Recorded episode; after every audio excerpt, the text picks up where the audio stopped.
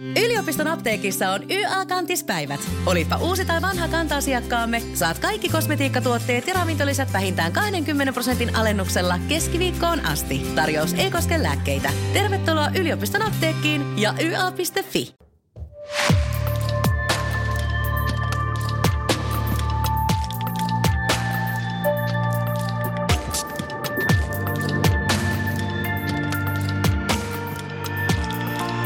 Moi ja tervetuloa Pysähdy arvioi toimi podcastin pariin. Minä olen markkinointiviestintätoimisto N2 toimitusjohtaja Alex Nieminen ja kuten nyt jo viidettä vai kuudetta viikkoa, niin aina tarkoitus on yksi kerrallaan tuoda kiinnostavia ihmisiä liike-elämästä ja akateemisesta maailmasta vieraaksi ja antaa tälle meidän rakkaalle markkinointitoimialallemme ja yritysjohdollekin miksei uutta näkökulmaa ja ajatusta siihen, kuinka koronakriisistä selvitään ja miten liiketoimintaa saadaan uuteen nousuun.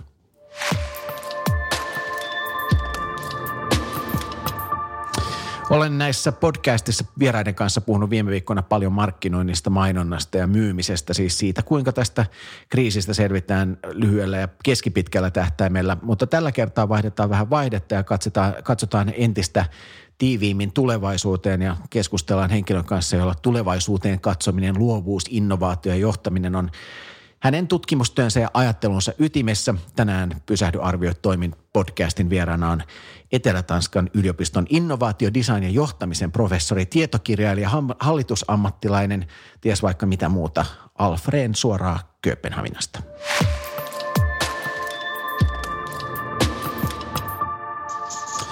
Huomenta Kööpenhaminaan tai mikä, huomenta, to, to, to, toivottavasti siellä oot, niin mä oon ainakin, näin mä oon ainakin Kyllä mä täällä, mä olin ihan täällä keskustassa, että Kööpenhamina on, on tänäänkin kaunis. Siellä tota, niin, niin Tanskassa on juuri alettu vähän purkamaan näitä koronarajoituksia. Minkälainen Kööpenhaminan arki nyt on? Kyllä täällä on yllättävänkin normaali arki, että tuolla on ollut porukkaa hyvin paljon kävelemässä ja hyvin paljon niin kuin, nähnyt niin kuin shoppailua. Ravintolat ovat kiinni paitsi takeoutille, mutta, mutta muuten niin kyllä se yllättävänkin normaalia hieman, hieman yllätti, että uh, urheilukenkäkauppaan oli pitkä jono. Oliko siellä myös fyysinen, fyysinen etäisyys määritelty jotenkin, että sinne pääsi kahden metrin välein? Kyllä, kyllähän täällä on teipit lattiassa ja eri paikoissa, mutta kyllä sen huomasi heti, siis viime viikolla, että ihmiset alkoivat ottaa aikaa niin kuin rennommin ja jopa niinkin, että poliisin on täytynyt sulkea tietyt alueet, koska siellä kerta kaikkiaan ihmiset ei enää piitanneet tippaakaan, että kyllä täällä on otettu aika täällä toteltiin silloin, käskettiin, että ollaan sisätiloissa ja sitten kun todettiin, että nyt voi vähän höllättää, niin sitten höllättiin kunnolla tanskalaiseen tapaan. No niin, sun kanssa voisi puhua tunteja, koska monet näistä nyt aika kriittisistä aiheista on lähellä sitä sun ihan ydinosaamista ja ydinajatteluaihetta. Otetaan tällainen kepeä lämmittelyaihe. Tuota, niin, niin, tästä pandemian tulostahan ei ole ollut epäilystäkään aikataulusta, vaan ei ollut varmuutta. Miten kun ihmiset tai maailman johtajat ovat tienneet tästä asiasta, niin miksi he ei osattu tarttua? Mikä, mikä, niin kuin, mikä tällaisessa johtamisessa meni pieleen? Mä luulen, että tämä on niitä juttuja, jotka on kerran niin isoja ja jotka vaatii niin hirvittävän niin kuin voimakkaita toimia, että ei kerran niin kuin oikein uska, toivottiin, mä luulen, että aika moni maa vaan toivoi, että toivon mukaan ei tule vielä kymmenen vuoteen, koska olisihan tämä hyvin voinut kestää vielä kymmenen vuotta ennen kuin tämmöinen tuli. On niin helppoa niin kuin keskittyä vaan niihin ongelmiin, jotka nähdään juuri nyt. Ja joku pandemia, ennen kaikkea globaali pandemia, on kerta kaikkiaan meidän pienelle ihmismielellemme liian iso oikeastaan prosessoidakseen. Se, mikä minua ehkä pelottaa eniten tässä, ei ole se, että tämä niin kuin alkureaktio oli vähän niin kuin kömpelö, vaan se, että mitä ilmeisimmin hirveän monella maalla ei ollut mitään niin kuin valmista suunnitelmaa. Tanskassa mitä ilmeisimmin oli valmis suunnitelma, koska kaikki niin kuin julisteet, kaikki käskyt, kaikki tämä tuli välittömästi erittäin nopea toiminta, että siellä on täytynyt olla jonkun tyyppinen koordinoiva komitea, joka, joka on pystynyt niin kuin, toteuttamaan niin nopeasti. Mutta kun vertaa Yhdysvaltoihin, niin siellä ilmeisesti niin kuin, viikko viikolta keksitään jotain uutta. Tämä, on ollut, tämä Tanskan seuraaminen on ollut myös siis, toki tätä on paljon katsonut näiden esimerkiksi yritystukien ja muiden, muiden näkökulmasta, niin tosiaan tuntuu, että siellä ollaan oltu niin kuin todella hyvissä ajoin liikkeellä ja saman tien tuli sekä terveydenhuoltoon että yritysmaailmaan liittyviä niin kuin määräyksiä ja sääntöjä ja myös ratkaisuja. Et se, se oli mun mielestä sellainen, niin kuin, että, että olisin yllättynyt, mikäli siellä Tanskassa ei olisi ollut tällaista niin kuin jotain kassakaappisopimusta, jonka hallitus olisi etukäteen tai nimittäessä hyväksynyt, että kun jotain tällaista tapahtuu, niin näillä mennään. Kyllä valmiussuunnitelmia oli ihan selkeästi ja, ja niin kuin ennen kaikkea prosessi sille, että miten, miten tämmöinen niin kuin suuri sulkeminen toteutetaan.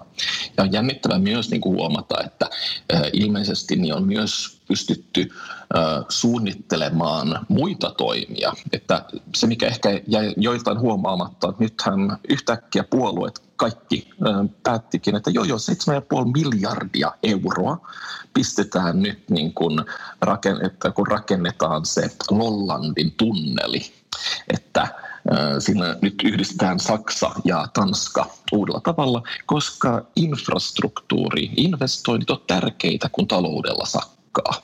Että kyllä on, on niin paljonkin asioita, mitä Tanskassa on tehty niin reaktiona. Ja, ja ilmeisesti mä näen ainakin jonkun tyyppistä suunnitelmallisuutta tässä. Onko siinä jotain hyvin tyypillistä tanskalaisille tai jotain sellaista, mikä erottaa vaikka tanskalaiset ja suomalaiset toisistaan?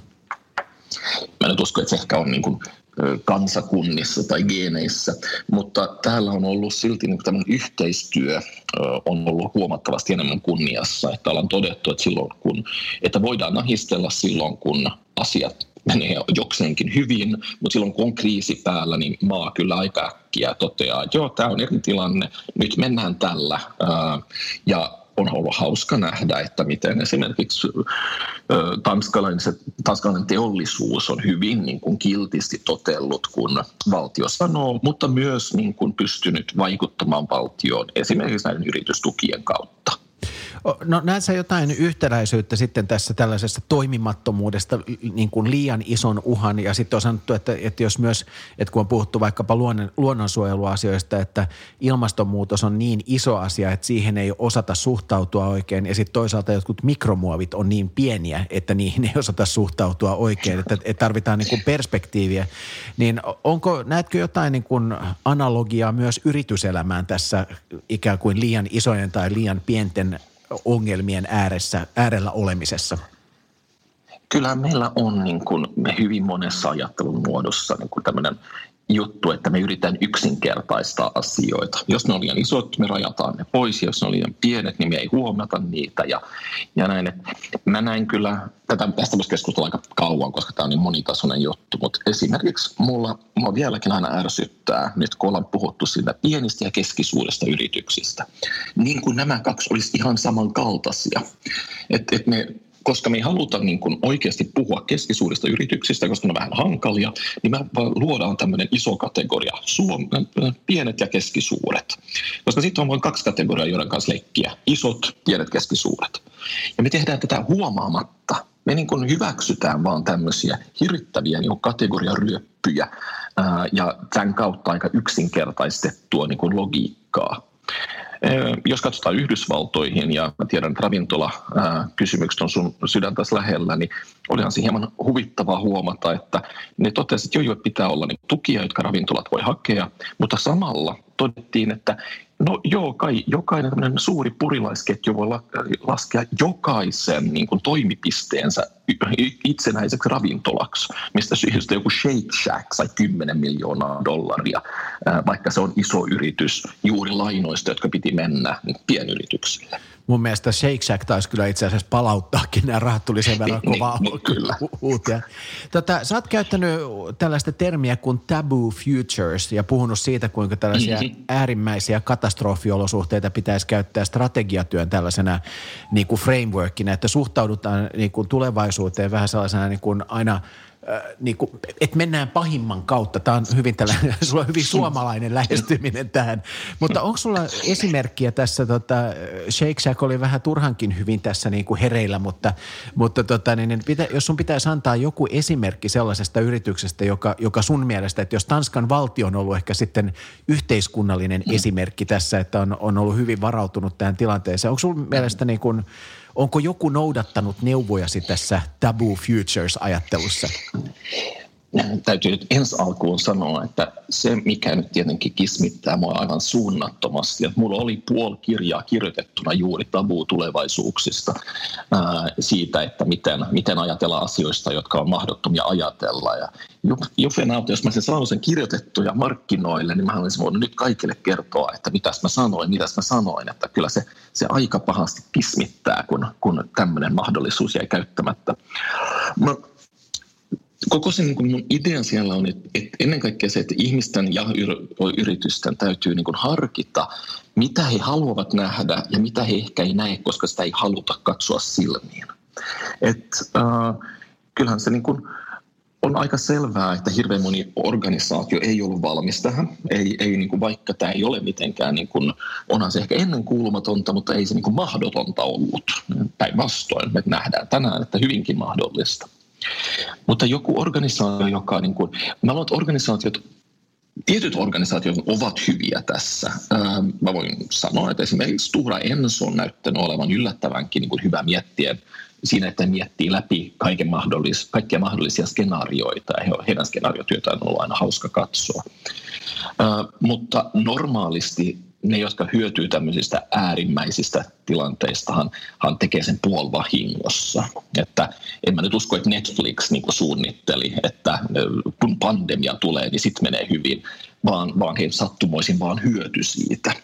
Mutta se niin kuin oppi tästähän pitää olla, ei pidä olla se, että nyt meillä täytyy olla pandemiavalmius, vaan että me käydään läpi, mitä kaikkia muita helvetin isoja ongelmia voi tulla vastaan vielä. Ja siinä, tässä on mainitsema niin kuin, ö, ympäristökriisi on selkeästi sellainen, joka ei vieläkään ole iskostunut ihan kaikkiin yrityksiin. Mutta voiko yritykset sitten koskaan todellisuudessa varautua tällaiseen jättiläismäiseen kriisiin? Koska aika paljonhan tässä on tullut sellaista käyttäytymistä, vaikkapa jos nyt puhutaan, ollaan aika paljon puhuttu tästä markkinointihommasta tässä podcastissa yllättäen, niin tota, että on huomattu, että on tullut paljon sellaisia käyttäytymismalleja, joita ihmiset ei ikinä voinut, tai sanotaan, että markkinoijat ei voinut ikinä ajatella, että, että ihmiset käyttäytyy kriisitilanteessa näin. Että voiko niin kuin tähän todellisuudessa varautua vai ollaanko sittenkin sellaisessa niin kuin pseudovarautumisen tilassa? Niin, mä luulen, että sä, sä oot ihan oikea siinä, että tämä on tämän pseudovarautumista, mutta täytyy, täytyy niin kuin muistaa, että kun puhutaan tulevaisuusajattelusta, niin se analogia, jonka mä oon halunnut tehdä, ei ole niinkään, että me tämän kautta yritetään niin kuin nähdä tulevaisuuteen tai, tai luoda ne täydelliset skenaariot, vaan mä oon käyttänyt niin kuin fitnessiä, siis ihan, ihan niin kuin kun, ihmisen kuntoa hyvänä esimerkkinä. Nythän kaikki salit on kiinni, mutta eräänä päivänä, kun mä olin salilla, niin mä, mä tajusin, että se on vähän jännää, että me tehdään kaikki näitä asioita salilla, penkkiä, punnerusta ja, ja kyykkyä tämmöistä. Eihän mikään näistä oikeastaan ole semmoinen, mitä me käytetään arkielämässä. Mä en ole koskaan punnertanut kaupungilla yllättäen. Mutta samalla se, että mä käyn siellä salilla, se tarkoittaa, että mä vahvistan kehoani. Se tarkoittaa, että sitten kun tulee ne tilanteet, joissa tehdään jotain, missä tarvitaan rintalihaksia tai, tai reisilihaksia, niin mä olen, mun kehoni on valmiimpi siihen. Ja mä sanon, tulevaisuusajattelussa on ihan sama. Se, että sä pystyt ajattelemaan esimerkiksi ennen pandemiaa, sä, sä ajattelet, miten me tehtäisiin, jos tulee rutto Tarkoittaa, että jokin pieni osa sun aivoista on silti niin kuin pystynyt hahmottaa, että joo, silloin meidän ehkä pitäisi ajatella tätä ja tätä ja tätä ja tätä. Että se harjoittaa systeemiajattelua. Ja jos nyt tämän jälkeen yritykset voi vähän enemmän miettiä, että vaikka jopa täysin niin kuin, mahdottomia tulevaisuuksia, mitä teemme, jos, jos avaruusoliot tulevatkin jonain päivänä ja kertovat, että ää, maailma on paljon isompi kuin me kuviteltiinkaan. Niin tämä on ä, niin kuin, ajattelun fitnessiä. että on ajattelun kuntoilua käymällä läpi eri skenaarioita. Sä niin kuin harjaannutat aivoisi niin, että sitten kun tulee se tilanne, sä pystyt reagoimaan vähän nopeammin, vähän fiksummin, vähän enemmän systeemiajattelun tasolla. Mä luulen, että, että itse asiassa tällainen skenaariotyö on niin kuin monissa yrityksissä otettu aika nopeasti käyttöön. Tai jollain tasolla sitä on varmaan on jollain Three Futures äh, tota, tai mikä tämä on, Three Horizons ajattelulla on jollain tavalla, että mitä tehdään pitkällä ja keskipitkällä. Mutta se on aina jollain tavalla ehkä lähtenyt siitä, että jotain pieniä muutoksia saattaa tulla. Ja, ja niin kuin tiedän itse omasta elämästä, että vaikka meidän firman budjetointi lähtee aina edellisen vuoden budjetoinnista. Ja sitten kun budjetoinnin kautta aika usein näitä, näitä niin kuin skenaarioita rakennetaan, niin varmaan tämä on aika yllättävänä monelle firmalle tullut. Mutta sitten on huomannut ainakin, että, että monien johtajien kanssa, kun on keskustellut, niin tällainen niin kuin hyvin nopeasti on sitten löydetty tällainen niin kuin skenaariotyöskentely. Mutta jos sitten mennään tähän niin kuin, vähän niin kuin pidemmällä katsantokannalla siihen, että, että nyt kun me ollaan niin kuin yhtäkkiä opettu etätyöhön ja ollaan – kuluttajina opittu, että me käydään kaupassa kaksi kertaa viikossa eikä joka päivä monta kertaa, niin kuinka pysyviä vaikutuksia, varmaan tämä vaikuttaa hirveän pitkälti se, että kuinka kauan tämä tilanne kestää tällaisena hyvin rajoitettuna, mutta kuinka pysyviä vaikutuksia sä uskot, että tästä episodista jää yritysten ja kuluttajien toimintaan? Kyllähän jokaisesta isosta episodista jää niin kuin merkkejä ja näin, mutta mä, mä luulen, että me ehkä just nyt tässä tilanteessa niin kuin liiotellaan, niin kuin, että miten paljon tämä tulee vaikuttamaan. Ehdottomasti tämä tulee tarkoittamaan, että etätyötä tullaan harjoittamaan enemmän, koska nyt me, me nähtiin, mitä se voi tehdä, niin, niin kyllä näin, mutta toisaalta kyllähän aika moni istuu nyt kotona ja voi kun olisi toimisto auki ja voisi juoda kaffetta kavereiden kanssa ja jopa se, se kusipäisin ää, niin kuin kollega alkaa nyt tuntua freesiltä, kun on joutunut katsomaan perhettään niin kuin aivan liian monta viikkoa. Tai kymmenen, tuntia, zu- tai kymmenen tuntia zoomia päivässä, se on, si- siinäkin on kyllä omat puolensa. Juuri näin. Joskin täytyy sanoa, että se tosiasia, että nyt ei tarvitse enää piilotella sitä, että pelaa Candy Crushia suurten siis kokousten aikana, kun voi pistää vain videon pois päältä. Ähm, että puolensa ja puolensa. Miten sä, no mutta, jos, mutta sä siis oletat, että, että näistä vaikutuksista niin kuin osa, vain hyvin pieni osa jää niin kuin pysyväksi, äh, pysyväksi käyttäytymisen muutokseksi. Onko joku sellainen asia, jonka sä toivoisit, että muuttuisi tai pysyisi?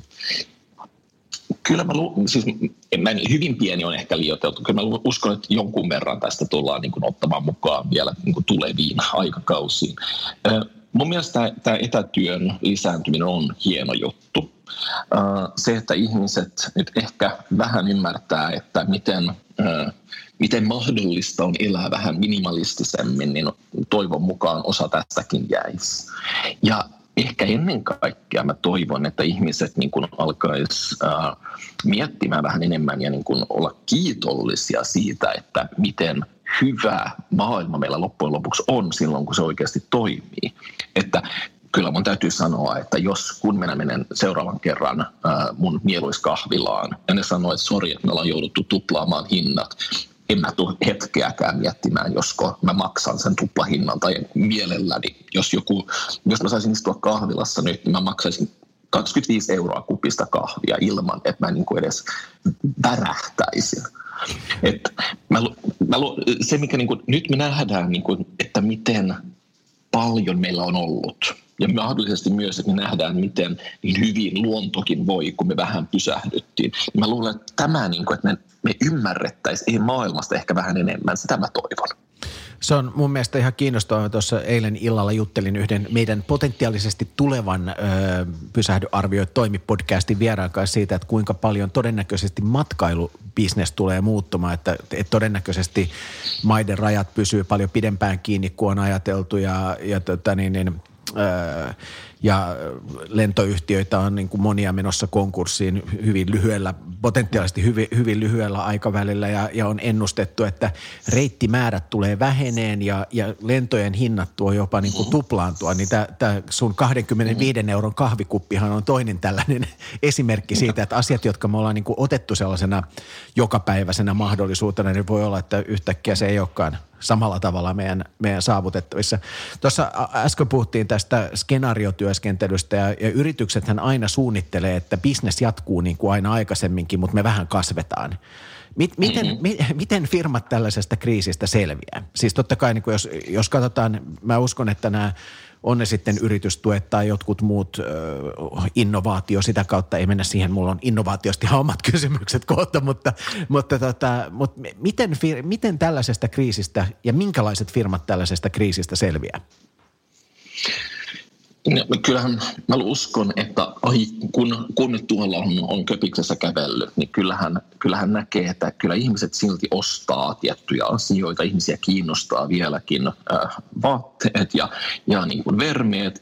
Äh, ihmiset kyllä silti kokkailee nykyään jopa enemmän, joten kaupoilla, jotka myy tämmöistä, no, menee aika hyvin. Ja tällä mä haluan siis sanoa sen, että mä luulen, että ei kyllä ne ne yritykset, jotka ihan aidosti tekee asioita, jotka kiinnostaa ihmisiä, joissa ihmisillä on kiinnostus kuluttaa, niin kyllä mä luulen, että ne tulee, voi palata aika nopeasti.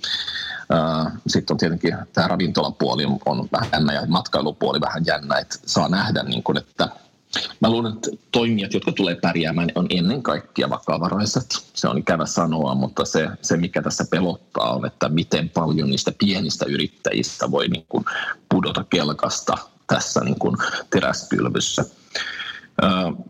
Mä luulen, että, tulee olemaan vähän niin kuin ikävä nähdä, että miten, miten globaalit jätit, kuten Amazon, jotka nyt on tienanneet aivan suunnattomasti rahaa tämän kautta, että miten he tulevat käyttämään sitä vahvistaakseen positioita vieläkin enemmän. Että kyllä se, se pelottava tässä on just moninaisuuden kaikkoaminen liike-elämässä. Näin mä sen ainakin näen.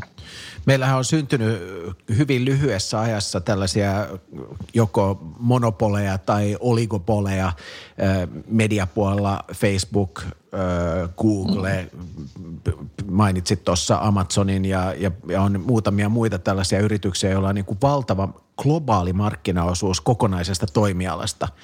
Mm-hmm. Tuossa jo, jo viittasit, mi, mihin tämä voi johtaa? Luuletko että joku regulaatio tai paikallinen kilpailu? Voiko tällainen koronavirus yhtäkkiä muuttaa ihmisten mielipiteen, että joo, tämä voi olla mulle hyvin niin kuin convenienttia, hyvin, hyvin helppoa ja, ja mä voin tykätä siitä, että tämä on helppoa, mutta tämä ei ole ehkä niin kuin hyväksi koko mun maalle tai, tai yrity, yrityskunnalle tässä ollaan kyllä pelottavilla niin kuin jäljellä, koska kun me nyt katsotaan esimerkiksi mitä ystävämme tuolla Unkarissa hyvin äkkiä teki, kun tämä korona löi päällä, niin kyllähän on riski, että niin sanotusti pehmeämpi versio tästä voi, voi tulla myös äh, enemmän liberaaleihin maihin. Et, et sen, sitä täytyy kyllä pitää silmällä, että olisi niin helppoa nyt lähteä niin kuin, äh, kieltämään monikansallisia yrityksiä ihan pelkästään toteamalla, että haluamme vain suojella omaa kulttuuria. Ja se voi sitten johtaa niin kuin myös ongelmallisiin totalitaarisiin niin kuin liikkeisiin. Um, samalla niin kyllähän, mä en usko, juuri nyt ihmisillä on paljon muutakin tekemistä, mutta kyllä mä luulen, että on mahdollista, että vuoden kahden sisällä niin tämä jo ennen koronavirusta olemassa oleva big tech-keskustelu tulee jatkumaan. Ja ennen kaikkea mä en, Facebook, mä luulen, että silloin on omat ongelmansa. Se, se ei yhdellä tasolla ei huoleta mua yhtä paljon kuin Amazonin dominanssi miltei kaikessa – että voi, jos meillä aidosti on, me ollaan aina motkotettu Suomessa, että kun meillä on vaan niin kuin, kesko- ja S-ryhmä, niin mieti, mieti tilannetta, jossa nämä on, on ne pienet paikalliset toimijat ja, ja aidosti niin kuin se suurin kilpailija on, on panglobaalinen Amazon. Se, pist, se saa jopa keskon näyttämään aika niin kuin kiltiltä toimijalta. Tota, jos, jos pitäisi sanoa tällaisena niin kuin, jo, jonkinlaisena näkemyksenä, niin opitaanko me tällaisesta kriisistä mitään? Jos me mietitään, mietitään yritystoimintaa, niin mitä, me, mitä tällaiset kriisit on, on historiallisesti opettanut firmoille? Onks, syntyykö tästä uutta innovaatioa, syntyykö tästä protektionismia tai mikä se on, mitä kriiseistä yritykset oppii? Tämähän on se, se niin kuin Mä luulen, jokainen kriisihän opettaa vain yhden asian, se opettaa vain sen kriisin. Että mä jo aikaisin tässä niin kuin tämän kriisin aikana mä niin kuin totesin, että se, se niin kuin hankalahan tulee olemaan se, että nyt kaikki tulee, kun mennään takaisin strategiatyöhön, niin nyt kaikki firmat tulevat niin kuin kilpailemaan melkein siitä, että kuka pystyy keksimään kauheimman niin kuin tulevaisuusskenaarion ja, ja niin kuin e, pelotellaan toisiamme yhä kauhistuttavimmilla pandemioilla. Ja sitten se aidosti oikea muutos ehkä jää näkemättä. Että, että meillä on tapa niin kuin aina kuvitella. Sä sanoit, että firmahan lähtee aina niin kuin edellisvuoden budjetista. Me lähdetään aina edellisestä kriisistä. Ja historia on kyllä osoittanut pari asiaa tästä. Yksi on se, että me ei oikein tiedetä. Meillä oli ensimmäisen maailmansodan jälkeen, se sai aikaan massiivisen talouskriisin. Toinen maailmansota, joka piti aikaan saada massiivisen talouskriisin, aikaan sai massiivisen boomin. Et, mm, vaikea sanoa. Mutta se, mikä me tiedetään, tai ainakin ollaan nähty tarpeeksi monta kertaa, että se, siihen voi vähitellen jopa uskoa, on, että kriisien, kriisit myös niin kun vapauttaa innovatiivisia ja luovia energioita, että hirveän moni äh, niin tärkeäkin firma on perustettu keskellä kauheinta kriisiä. Katsotaan tämä paikallinen niin kun, äh, superfirma Lego, Lego perustettiin keskellä ihan aidon oikeasti suurta talouskriisiä ja sen siirtyminen muoviin tapahtui just toisen maailmansodan jälkeen. Että kyllä tämmöiset ravistelevat toimi, toimet voivat niin kuin olla triggeri sille, että lähdetään aidosti rakentamaan jotain uutta ja jännittävää tällaisessa niin kuin kriisitilanteessa, kun on, on tosiaan puhunut monen yritysjohtajan kanssa, niin ei, tässä on niin kuin vaikea olla filosofinen, että nyt, nyt lähdetään niin kuin tekemään tällaista X, Y tai Z-asiaa. Että kyllä aika monella se cash flown varmistaminen ja niin kuin itse puhuit, että todennäköisesti ne on ne vakavaraiset firmat, jotka tästä tilanteesta mm-hmm. selviää. Mutta sitten jos nyt on pakko, pakko ottaa tällainen vähän tällainen ainakin yksi teoreettinen kulma tähän Druckeri, mm-hmm. Druckeri nopea, enkä tiedä mitä niistä tykkäät, mutta hän sanoi, että yrityksen ainoa tehtävä on asiakkaiden luominen, joten kaksi asiaa, mitä yrityksen pitää tehdä on innovoida ja markkinoida. Ja nyt kun ihmiset, mm-hmm. tai nyt kun firmoissa keskitytään todella paljon tähän ää, niin kuin nimenomaan cashflowhun ja siihen, että miten me saadaan nyt vaan jotenkin tämä firma pidettyä hengissä, niin voi olla, että tällainen – innovaatio, markkinointi, luovuus saa, jää, saa jopa niin kuin jäädä niin kuin vähän taka-alalle. Onko nämä nyt luksusta niille vakavaraisille ja isokassaisille yrityksille vai onko tämä suorastaan niin kuin elinehto kaikille firmoille, että nyt pitää löytää se markkinointiosaaminen ja innovaatioosaaminen ja, ja tässä niin kuin tilanteessa, missä tuijotetaan numeroita ja, ja mietitään sitä hengissä säilymistä, niin, niin tässä pitäisikin kääntää katsetta vähän niin kuin samanaikaisesti ehkä myös sitten siihen puoleen, mikä normaalistikin saattaa jäädä vähän pienemmälle huomiolle. Joo, niin tämähän on niin kuin, tässä on hirveän helppo olla niin kuin näsäviisas ja, ja niin kuin todeta, että just, se menee just näin, että, että nyt, jos ei nyt panosta innovointiin, niin, niin sitten kyllä hukka, hukka vie. et, mutta, se on hirveän vaikeaa, koska Sä oot aivan oikeassa. Juuri nyt tämmöisessä tilanteessa niin yritysten pitäisi miettiä enemmän innovointia ja markkinointia kuin aikaisemmin. Ja pitäisi miettiä aidosti, että miten, miten tehdään se sillä tavalla, että se, se niin kuin aidosti rakentaa jotain suurempaa, eikä vaan niin kuin tuijottaa sitä Exceliä ja toivoa, että löytyisi jostain vielä joku pieni juttu, jossa voisi säästää. Mutta onhan se tamalla hyväksyttävää, että jos kun aika moni firma juuri nyt niin kun elää silti tosi pienillä marginaaleilla ja sitä kassavirtaa ei ehkä kerta kaikkiaan ole, niin, niin se, on, se, on, se on oikeastaan aika niin kuin ikävä joutua niin kuin toteamaan, että ne, jotka ei lähde nyt oikeasti niin kuin investoimaan näihin asioihin, niin niillä voi, voi niin kuin tulla jälkikäteen vieläkin isompi ongelma, olla vieläkin isompi ongelma edessä. Mutta luoja tietää, että me kaikki mietitään aika paljon käteistä näinä päivinä, eikä ihan niin kuin helppoa tietää, että mistä ne rahat pitäisi sitten lopun lopuksi tulla. Cash is king näinäkin, näinäkin aikoina. Tota, se, se, se, se, se muutos, mikä tässä varmaan tulee tulemaan, mikä on oikeastaan aika jännä, että me ehkä opitaan, että ää, oikeasti säästeliämmiksi. Että olihan se tietenkin helppoa niin kuin investoida sitä sun tätä, kun raha ei maksanut mitään ja ei ollut, niin kuin Silicon Valley vaan totesi, että joo joo, että se, että menettää rahaa ja on, on hirvittävät velat on vaan hieno juttu, koska markkinaosuus. Et ehkä tämä voi jollain tavalla myös olla niin kuin tämmöinen vähän back to basics opetus, että joo, innovointi ja markkinointi on hirveän tärkeitä ja investointi on tärkeää, mutta on myös hyvä, jos sulla on jotakuinkin äh, hyvä cash flow ja mahdollisesti jopa rahaa pankissa, niin, niin radikaali kuin tämä idea onkin.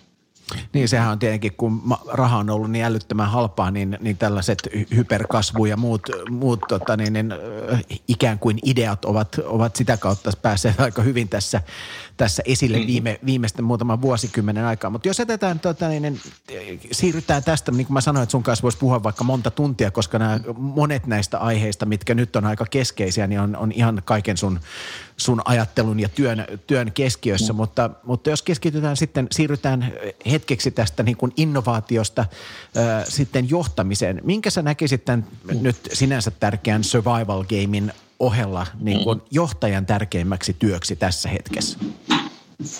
Mä luulen, ja mä sanoin sen aikaisemminkin, että mä luulen, että nyt, nyt nähdään, no en, on, ensinnäkin niin onhan, onhan tämä niin kuin yhtä helvetti olla johtaja tämmöisessä niin kuin tilanteessa, kun pitäisi jotenkin pystyä kommunikoimaan tietä eteenpäin, kun kaikki edes puolijärkevät ymmärtää, että mitään selkeää tietä eteenpäin ei ole. Että on just tämmöinen äh, johtajuusparadoksi äh, jälleen kerran. Mä olen kyllä sanonut, että tässä pitäisi, täytyy silti mennä toivo edellä, että vaikka tietenkään ei pidä, pidä lähteä lupaamaan asioita, jotka ovat mahdottomia, niin kyllä johtajan tehtävä silti tilanteessa, jossa kaikki pelkää, on olla se, joka jollain tavalla yrittää pitää ihmiset toiveikkaana yrittää niin kuin osoittaa, että kyllä se huominen sieltä tulee ennemmin tai myöhemmin. Että äh, mä oon nähnyt pari tilannetta, jossa, äh, jossa niin johtaja periaatteessa on, on niin äh, paralyysi, siis jää semmoisen paralyysiin, että yrittää kyllä lukea kaikki mahdollisen, kaiken mahdollisen ja yrittää hirveästi niin kuin olla fiksu ja tietäväinen. Mutta sitten se johtaa siihen, että ei, ei, kun häneltä kysyy, niin, että no okei, mikä on siis meille se, se reitti, netti, niin ei, ei voi tietää, kun ei ole lukenut kaikkea vielä ja kun on niin paljon dataa tulee ja nyt täytyy katsoa tätä ja katsotaan ehkä ensi viikolla sitten. Ja sehän voi johtaa pakokauhuun organisaatioissa.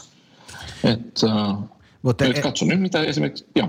Niin, eli, eli tavallaan tällainen kaiken tietämisen sijaan se sellainen niin kuin jonkunnäköinen helikopterinäkymä olisi itse asiassa sun mielestä mm-hmm. johtajalle mm-hmm. nyt ehkä se tärkein, mitä pystyy sitten välittämään myös omalle henkilökunnalle.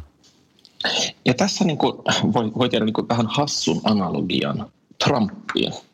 Donald Trump, on helppo niin sanoa, että Donald Trump niin kuin on, on niin kuin kämmännyt, ja onhan se kämmännyt aivan helvetin monta asiaa. Mutta se, mikä siellä tavallaan oli ainakin hetkellisesti ihan ok. Oli tämmöinen niin kuin lupaus, juu, kyllä me, me, me tiedetään mitä tehdään, me, me niin kuin, meillä on tie eteenpäin, me ollaan voit, voittamassa tämä. Että siellä hetkittäin tuli ää, niin kuin ihan selkeä johtajasignaalia. Mutta sitten hän onnistui niin kämmäämään sen niin se, seitsemän lausetta myöhemmin toteamaan, että joo, toisaalta ja, ja sitten ehkä voitaisiin katsoa, että jos saadaan UV-säteitä ihmiskehoon sisään. Et, et, se niin kuin, äh, kauhistuttavaa nähdä, miten johtaja hetkellisesti pystyy niin kuin vaikuttamaan johtajalta ja sitten niin kuin kämmätä sen niin hetkessä. Ja tämä ei aina, mä oon nähnyt niin kuin pienemmässä mittakaavassa toimitusjohtajakin, jotka niin kuin jotenkin onnistuu hetken kommunikoimaan kauniisti siitä, että juu, juu että meillä on niin kuin tieteenpäin yrit, olkaa rauhassa, me pärjätään tästä. Ja sitten kääntyy vaan ja toteaa, että joo, luoja tietää miten. Tota, eli, linjakkuus tässäkin. Eli, eli linjakkuus yleisesti ottaen, sä olet aika usein puhunut nimenomaan siitä, että pitäisi olla enemmän yllättävä ja puhunut tästä, että, että, että innovaatiossa niin kuin yritykset jää helposti tällaiseen näpertelyn tasoon, niin sitten, että jos puhutaan johtamisesta ja johtamisen, johtajien kommunikaatiosta, niin se on se kohta, missä sitten pitää olla Toki kysymys on eri asioista, mutta että, että se on se, missä sä näet, että, että johtajien pitää olla niin kuin konsistentteja ja pitää se linjansa, eikä, eikä ainakaan omalla sivulauseella syödä sitä niin kuin edellisen päälauseen niin kuin viestiä.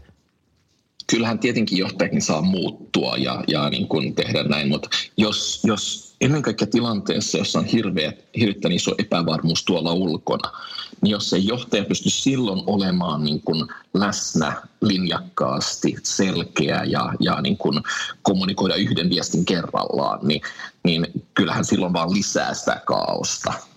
Sitten tämä on tämä jatkuva tasapainoilu.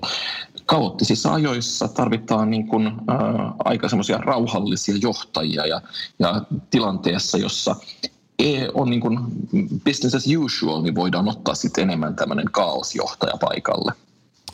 No otetaan tähän loppuun sitten, tämä on hirveä tällainen kuoppa rakentaa tällaiseen keskusteluun, mutta että jos sulla olisi kolme vinkkiä, se voi olla hyvin myös yksi vinkki tai kaksi vinkkiä, mutta mä oon tota, niin, niin etunimikaimalta niin oppinut tällaisen kolmen kohdan jonkun tällaisen paradigman, mm-hmm. mutta että no. mit, mitkä on sellaiset muutamat vinkit, mitä sä voisit antaa niin kuin yrityksille että mitä he vois nyt tehdä paremman tulevaisuutensa eteen, kun tästä koronakriisistä päästään eteenpäin?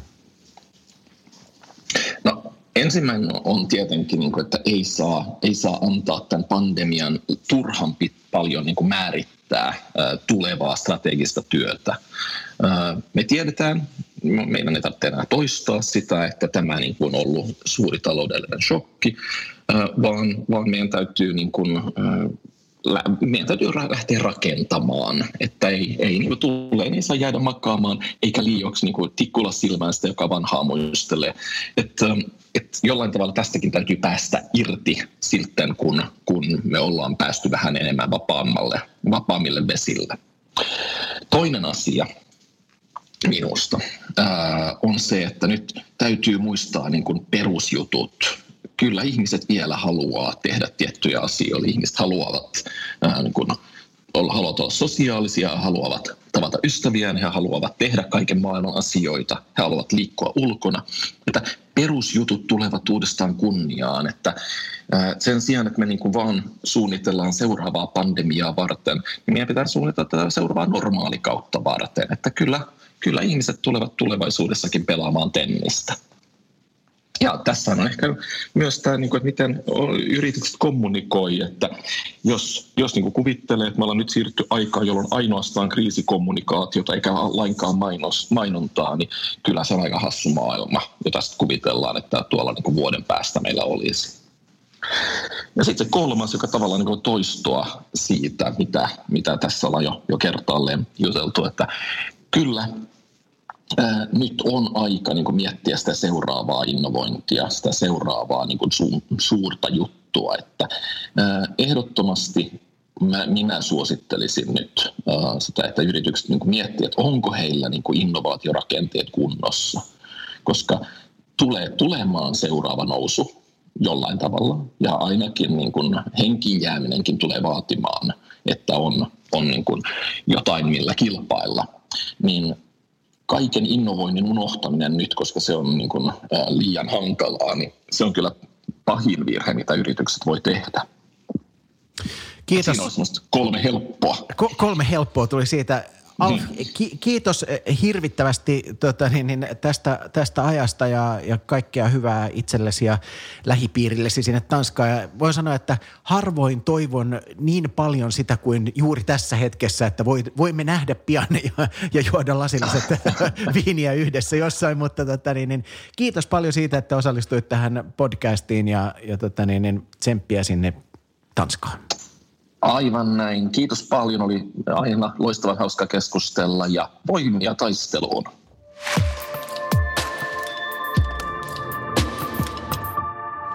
Näin siis äh, vieraana tässä Pysähdy arvioit toimi podcastissa oli professori Alf Rehn. Kiitos taas seurasta. Minä olen Alex Nieminen. Tavataan taas ensi viikolla ja moi. Pysähdy, arvioi, toimi. Yhteistyössä N2 ja Bauer Media.